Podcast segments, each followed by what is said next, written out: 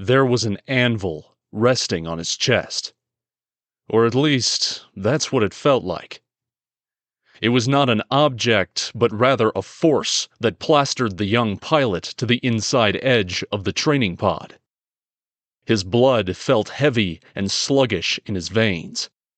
He pulled what little air he could through clenched teeth, tried to blink, but the muscles in his eyelids were insufficient to overcome the force that crushed him into the wall. Constellations of lights carouseled past outside in a steadily repeating pattern, though his eyes could not focus on them. Just a little longer. Finally, the centrifuge began to slow, and the centrifugal force that had mashed the pilot in the pod gradually abated.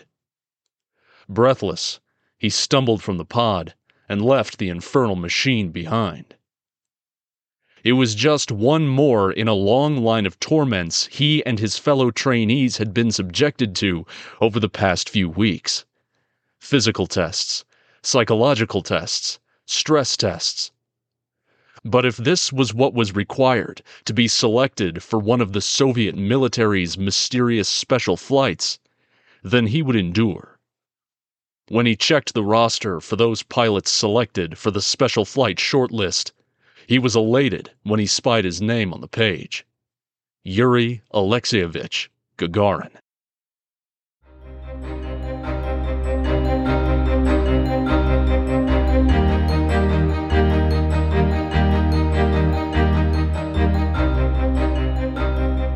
Welcome to Episode 7 of Frontier of Infinity, Starmen. When we last left off, NASA had produced its first batch of astronauts, chosen from among America's test pilots, and subjected to a long and rigorous selection process. They made their debut at the Dolly Madison House in Washington, D.C., to much public fanfare, branding them as heroes right off the bat, much to the surprise of the men.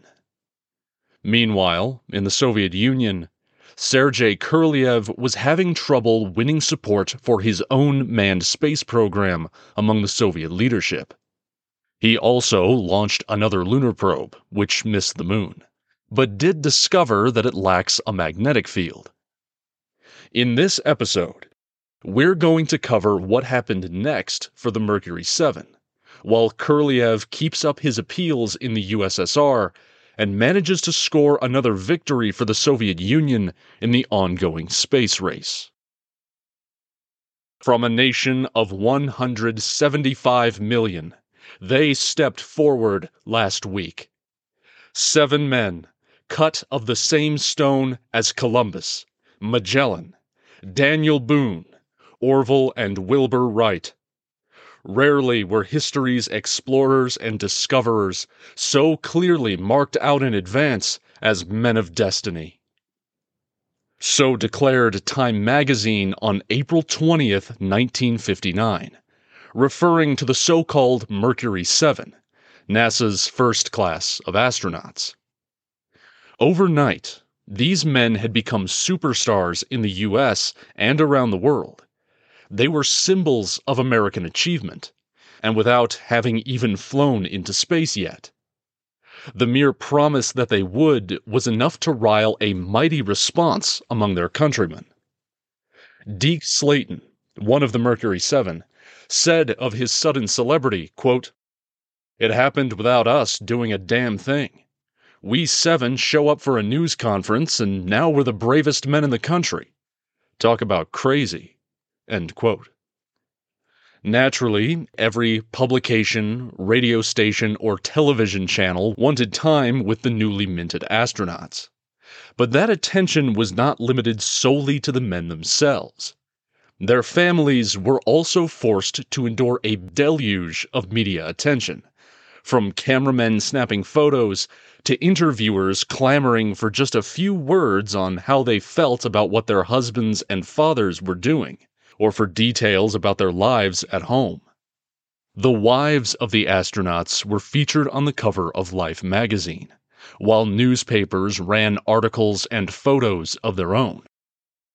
Alan Shepard's wife, Louise, tried her best to dodge the press with her and Alan's two children, taking them out of the house and to a nearby beach.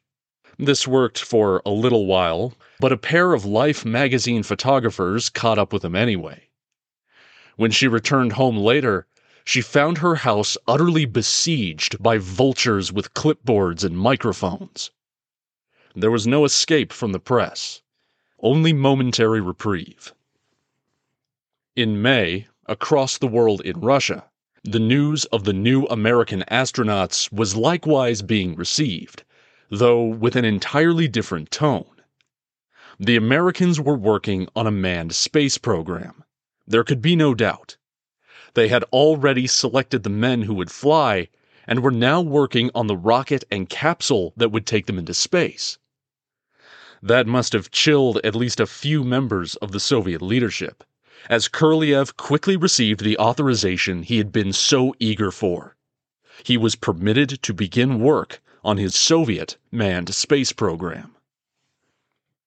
That same month, the Mercury 7 and their families were adjusting to their new lives. They were all transferred to Langley Air Force Base in Virginia, which served as the headquarters for NASA's Space Task Group, the subsection of the administration responsible for managing Project Mercury. Thus began the long process of training for the impending space launch. There was much to learn, ranging from physics and orbital mechanics to the operation of the Mercury spacecraft. The Mercury 7 divided their time between several different locales, though they mostly remained tethered to Langley Air Force Base and the launch facility at Cape Canaveral. But training was not all that they did. They traveled to St. Louis to visit a McDonnell facility where the first Mercury crew capsule had been built. I imagine they must have been excited to see the craft that would carry them into space. But when they arrived at the site, that excitement diminished. The first problem that immediately stood out was just how small the capsule was. It was just over 6 feet across, and its walls seemed remarkably thin given the extreme conditions it would have to weather. The interior wasn't any better. It was extremely cramped, claustrophobic even, with a single flight couch nested inside that would have to accommodate each man regardless of their size. The instrument panel rested just 2 feet from the pilot's face, and there wasn't even much of an opportunity to look out of a window to relieve the feeling of confinement. The capsule only had one small porthole and a periscope. The astronauts were not pleased, and they let the engineers know about their concerns. First, they demanded that a proper window be added to the capsule. This would add weight, but the astronauts were adamant. They wanted a window, but they also wanted some way to control the spacecraft as it flew, especially for re-entry. In the current design, the capsule's flight was almost entirely automated, but the astronauts wanted some way to control the retro rockets that would deorbit and orient the capsule for re-entry. See, re-entering the atmosphere at the proper angle is critical. If the capsule comes in at too steep an angle, then the frictional forces of re-entry will torch it until it burns up entirely. If it comes in at too shallow an angle, then it runs the risk of glancing off the atmosphere and hurtling off course, similar to the way a skipping stone glances off the surface of a lake. Either possibility would prove fatal, and the astronauts wanted at least partial control over whether or not they died horribly in the bleak cold of space. Now, the head of flight systems, Maxime Faget, didn't much care for this protest, as he believed that the less control the astronauts had, the better off they would be. It was his opinion that the chances of human error were higher than the chances of an automatic control system malfunctioning or being wrong. But regardless, the astronauts' wishes were logged for consideration.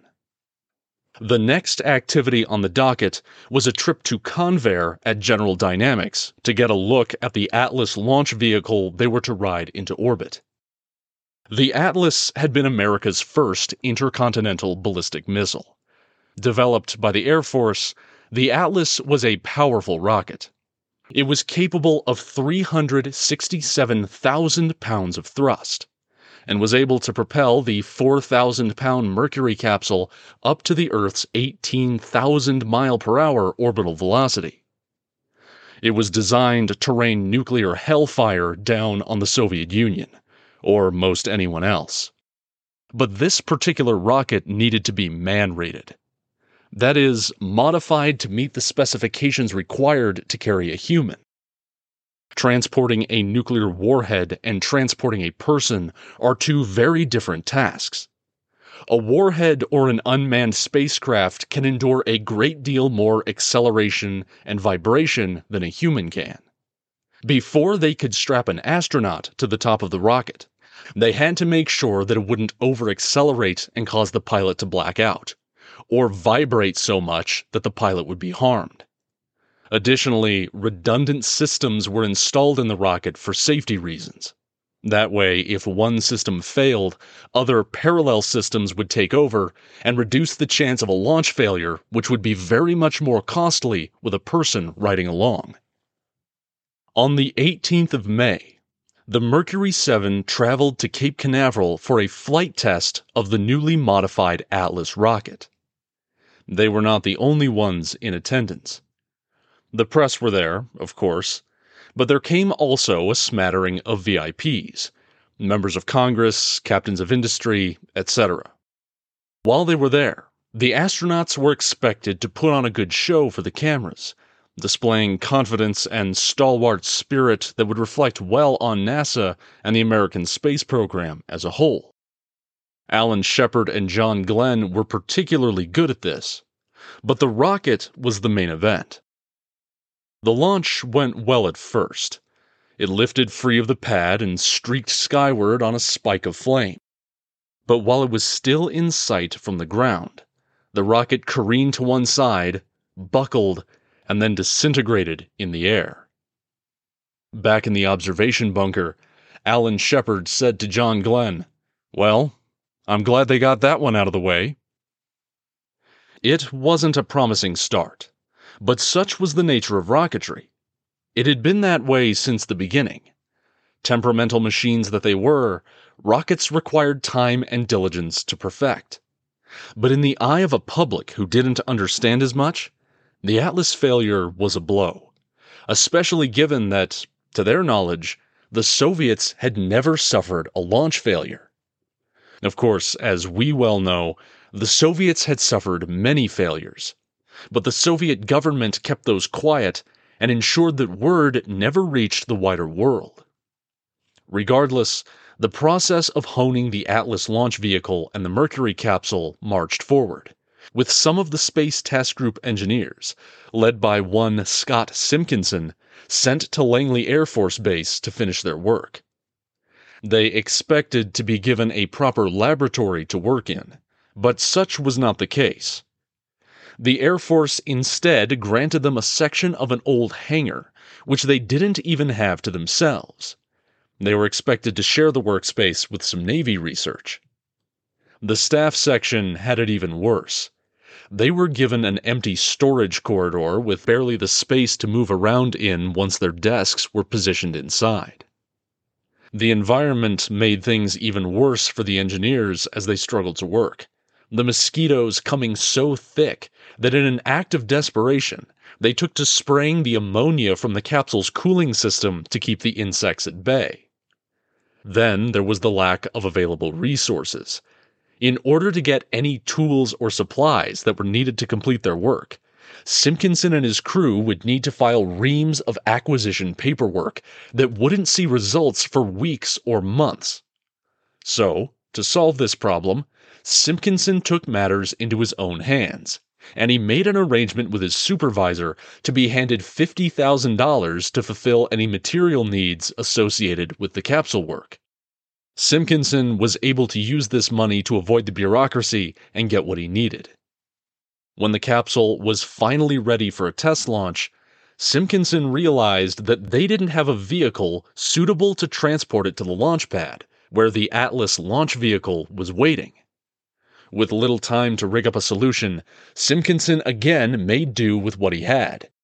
His crew wrangled up an old mattress and used it to line the bed of a pickup truck, in which they carefully slotted the capsule and drove it to the launch pad. But when they hoisted it up to the top of the rocket, another problem emerged. The capsule was too wide to socket onto the missile by just half of an inch. So back to the hangar it was, where the engineers got to work on the problem.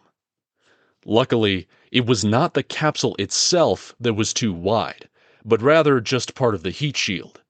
So Simkinson ran to a nearby hardware store, where he purchased the tools necessary to grind off half an inch of heat shield all the way around. The improved Atlas and the Mercury capsule were finally ready for a test launch on the 9th of September, 1959. When the engines fired, they pushed the rocket skyward, but the stage separation occurred late, and the crew capsule expended most of its fuel burning for a re-entry angle. The controllers on the ground assumed at this point that the capsule was lost. It was oriented upside down from where it should have been.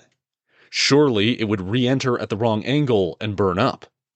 But miraculously, the capsule flipped itself over and survived the return trip through the atmosphere, splashing down in the ocean just 500 miles off target. It wasn't ideal by any stretch, but the main objective of the test had been achieved. The heat shield had proven itself effective, even under less than optimal conditions. But even so, the test was still considered a failure because of the problems that were displayed, and this prompted NASA to change their plans. They decided that the Atlas was too unpredictable to launch a human. Its spotty track record was not enough to convince the NASA brass that an astronaut could be sent safely atop one. So the announcement came down that the Atlas was to be replaced with what had thus far proven to be the workhorse of the American space program, von Braun's Redstone missile. Though this decision came with a second serious revision to the Mercury plan. The Redstone did not have nearly as much lifting power as the Atlas, being capable of only 70,000 pounds of thrust. That was not enough to place a Mercury capsule into orbit, but it was enough to send it into space, above the Kármán line, the international standard for where space begins, 100 kilometers, or about 60 miles above the surface. As such, the Mercury missions were reconceived as ballistic flights, whereby the capsule would be shot straight up into space and then fall back down through the atmosphere without orbiting the Earth. This meant that one of the project's main objectives would have to be scrapped, and it would lessen the prestige of such a mission. But if the Redstone could put an American into space before the Soviets, it would mark a major victory in the space race nonetheless, and propel the Americans into the lead. But before even this simplified mission could be undertaken, the Redstone needed some more work. It had to be man-rated like the Atlas had been, and to do this, NASA turned to the Redstone's head designer, Werner von Braun. Thus far, von Braun had been left out of Project Mercury. He and his engineers over at the Army Ballistic Missile Agency had been working on a rocket capable of firing a payload to the moon, which they called the Saturn. But von Braun was thrilled to finally be called in to contribute to the manned space program. He took his new task very seriously and got straight to work improving the Redstone. He and his team installed redundant systems for safety, worked on making the engines more reliable to prevent overacceleration, and did everything they could to reduce vibration in flight. Meanwhile, other developments were unfolding that would directly impact the future of von Braun's Huntsville gang. On the 21st of October, President Eisenhower announced that von Braun and 4,000 of his Army personnel, including his last remaining colleagues from Peenemünde, would be transferred officially to NASA.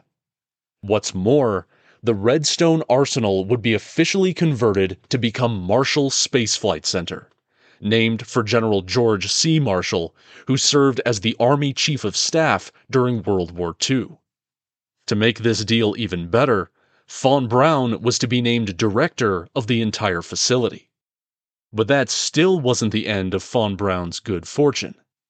Later that month, the Saturn rocket project received official approval. When NASA had formed in October of the previous year, von Braun had been largely marginalized in the space game. He had been left out of Project Mercury. But now, just over a year later, his fortunes had turned in a blinding instant. He was back in on America's highest-profile space project. All the while, the Mercury 7 continued their training. Part of this included regular stints in the centrifuge, which was essentially a pod on the end of a long metal arm that spun, placing strain on the astronaut inside the pod via centrifugal force. This machine could simulate the rigors of high-G maneuvers that could occur during a spaceflight, and it allowed the astronauts to accustom themselves to such rigors, as well as the medical personnel to monitor how their bodies responded to such strain. It was during just such a test that Lieutenant Colonel William Douglas, Project Mercury's flight surgeon, detected an anomalous reading on Deke Slayton's electrocardiogram. He seemed to be detecting an irregular heartbeat. At first, Douglas played it down, assuring Slayton that it could have simply been a quirk in the sensing equipment, but repeated readings all returned a similar result. There was no denying it. Somehow, Deke Slayton, a man who had been in peak health, had developed an irregular heartbeat. Needless to say, this was a grave concern for Slayton. Of course, there were the health concerns that arose around such a revelation. But more importantly for Deke, it meant that he might not be allowed to fly into space. An astronaut with a health condition was just a liability. The medical staff kept a close eye on Deke's condition as he took to aggressive exercise. He ran. He quit smoking. He quit drinking coffee. But still, the strange issue with his heart remained. It would appear for 2 or 3 days at a time, and then disappear for an average of 10 days before resurfacing. The doctors were baffled. They couldn't identify the problem. Some of the nation's top cardiologists were called in, and they were at a loss as well. But they did write up a report that was sent to NASA, which declared that despite the irregularity, it would not affect Deke's ability to serve as an astronaut, and as such, he should be allowed to stay on with the program. NASA accepted the doctor's findings, and Slayton got to stay. For the time being, Deke Slayton was still an astronaut. While all of this was unfolding in the U.S., Sergei Korolev's June got off to a rough start with another failed lunar probe. But he had plenty else to concern himself with that summer. As I mentioned before, the announcement of the American astronauts had kindled a fresh desire among the Soviets to start on a manned program of their own. Korolev held meetings with his design bureau, designated OKB-1, as well as the Academy of Sciences, the Institute of Aviation Medicine, and the military, to begin work on a nationwide search for a class of cosmonauts to match the American astronauts. As a result of these meetings, Korolev decided on a set of criteria. He thought that the ideal cosmonaut would be around 30 years of age, at or below 150 pounds, about 68 kilograms, and shorter than 67 inches, approximately 170 centimeters. With these requirements in mind, the Soviets began their search in the summer of 1959. Though unlike in the U.S., this operation was conducted in the utmost secrecy, under the clandestine title Theme Number 6. The recruiters focused their search on air bases, inquiring after pilots who met the requirements for special flights. There was no mention of space or of rockets. They managed to find 200 candidates who fit the bill, and they were all shipped to the Scientific Research Aviation Hospital for a battery of tests similar to those that the American astronauts were subjected to. This process cut the pool of candidates down tenfold to just 20, who formed the so-called Star Squad. The Russians finally had their own cosmonaut corps. The first class of cosmonauts had been found, but it would be a long road before any of them were ready to fly into space. But while they were being prepared, Korolev's team was preparing to launch their next lunar probe. Luna 2 was a very similar machine to Luna 1, which had missed the moon in January and became the first human object to enter a solar orbit. Luna 2 was launched on the 12th of September, and it successfully broke free of the Earth's gravity.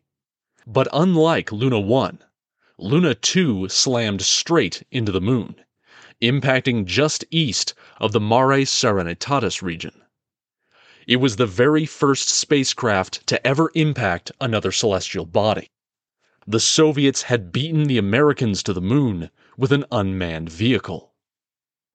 The impact came as Khrushchev was in the United States, meeting with President Eisenhower, and it gave Khrushchev precisely the leverage he needed to put Eisenhower on the defensive.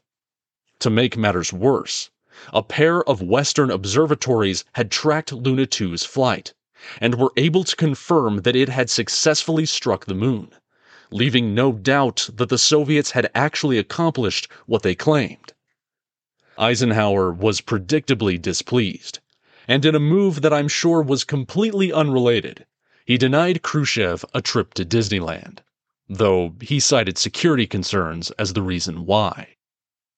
Von Braun had a different reaction to the news.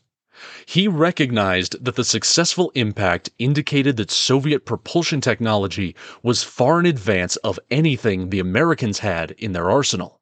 He calculated that in order to deliver a package the size of Luna 2 all the way to the moon, the first stage of the rocket must have been capable of putting out at least 500,000 pounds of thrust, greater than even that of the Atlas. It was a wake-up call for America's engineers. They would need to produce a rocket at least as powerful as that to match the Soviets. The Saturn fit the bill, but it was far from launch ready. Just 3 weeks later, the Soviets struck again with the launch of Luna 3. This machine was an entirely different beast from Lunas 1 and 2. Rather than ramming headlong into the moon, Luna 3 swung around the backside, making use of an impressive array of systems to carry out its mission. When it circled around to the far side of the moon, the side that had never been seen before because it's always facing away from the Earth, the sun was positioned behind the spacecraft so that it beautifully illuminated that entire hemisphere for the spacecraft's cameras.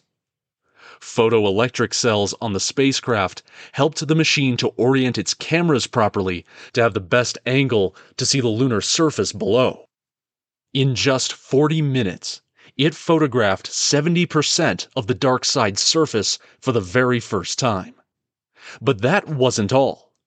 Rather than wait until the probe returned to the Earth to retrieve the images from the camera, they were developed automatically on board the spacecraft, before being scanned by a television unit so that they could be beamed back to Earth as radio waves and received on the ground.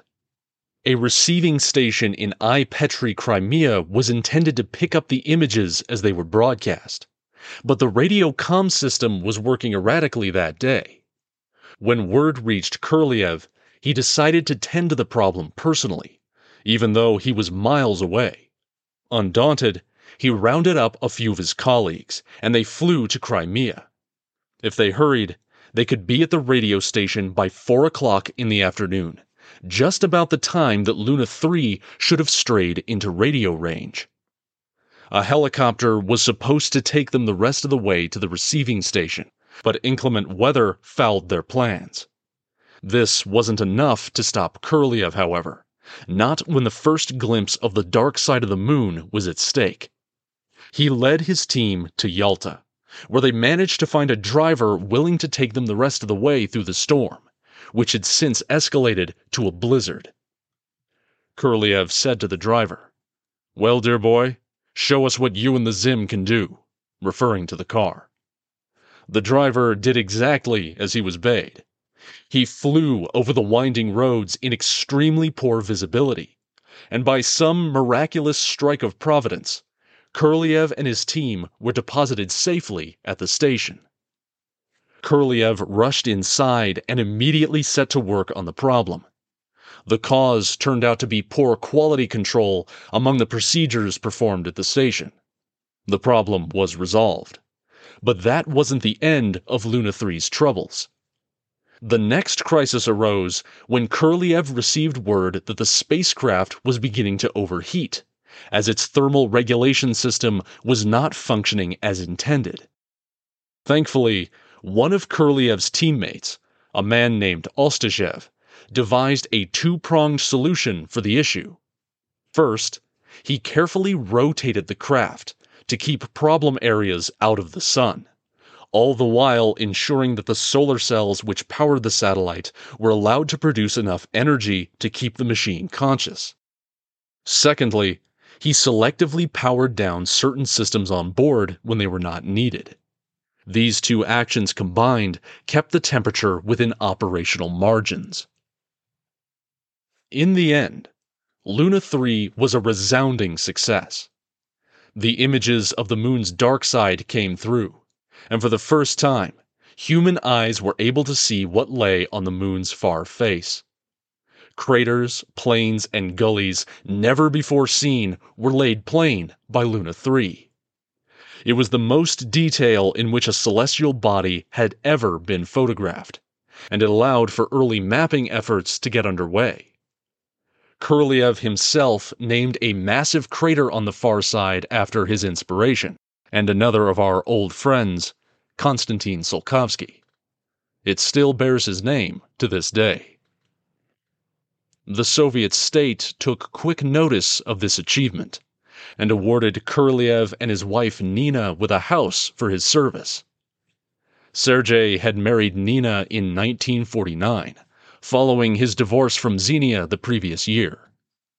The house was built in Podlipsky, sporting 6 rooms, a patio, and a basement, much nicer than the home Korolev had at Baikonur. He filled his new house with books and art, including a portrait of his wife in his study. According to his daughter Natasha, Korolev loved his new home. Given the terrors he had suffered at the hands of the Communist Party, both in the gulags and out, it was the very least that the Soviet leadership could do. The Luna 3 launch serves as a fitting case study in Korolev's leadership style. He had a notorious temper, and was prone to fits of angry cursing.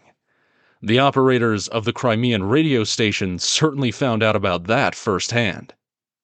He also pushed his people very hard, especially leading up to a launch.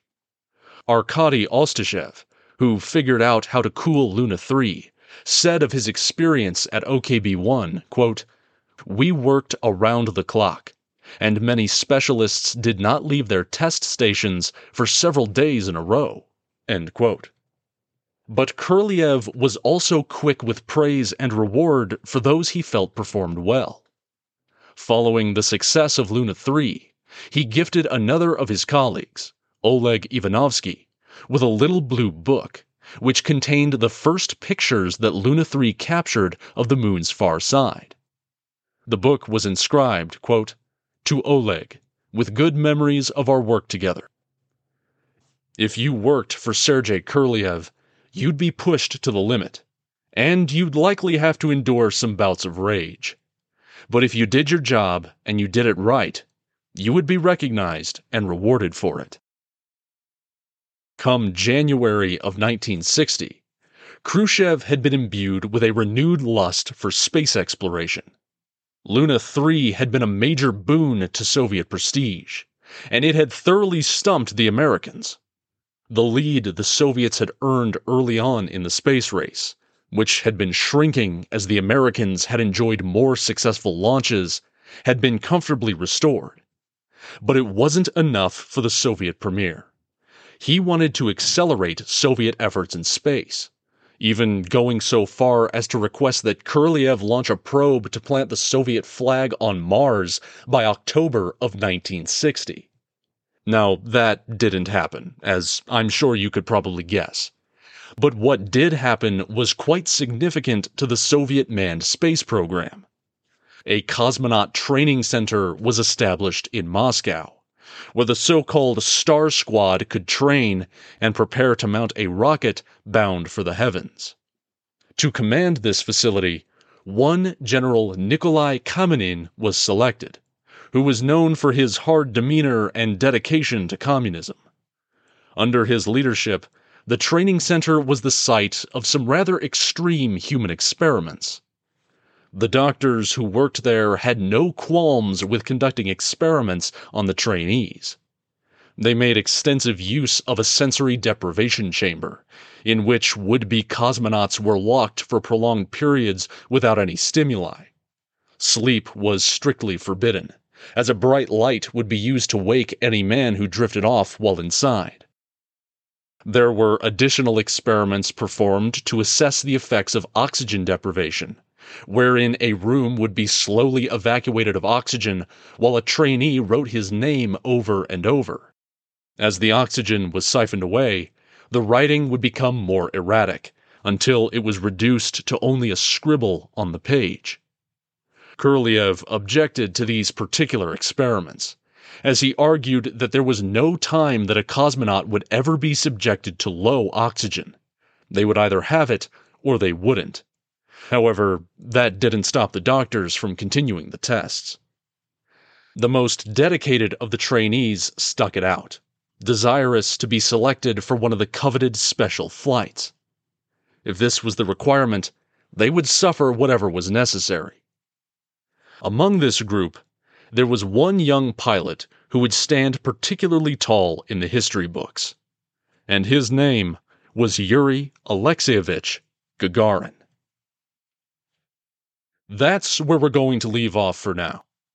The Mercury program is making slow but steady progress, despite a number of frustrating setbacks. Von Braun has been officially absorbed by NASA and given his own spaceflight center to boot. In Russia, Korolev has just propelled the Soviet Union forward by two massive leaps in the space race, and is laying the groundwork for a manned program of his own. Next week, we'll be continuing the story of the Mercury 7 in the US and the Star Squad in the USSR, as they both race to be the first human beings to ever leave the Earth behind. But in the Soviet Union, disaster will strike the rocket community, disrupting their plans. Until we return, I'm Tom. This is Frontier of Infinity. I'll see you among the stars.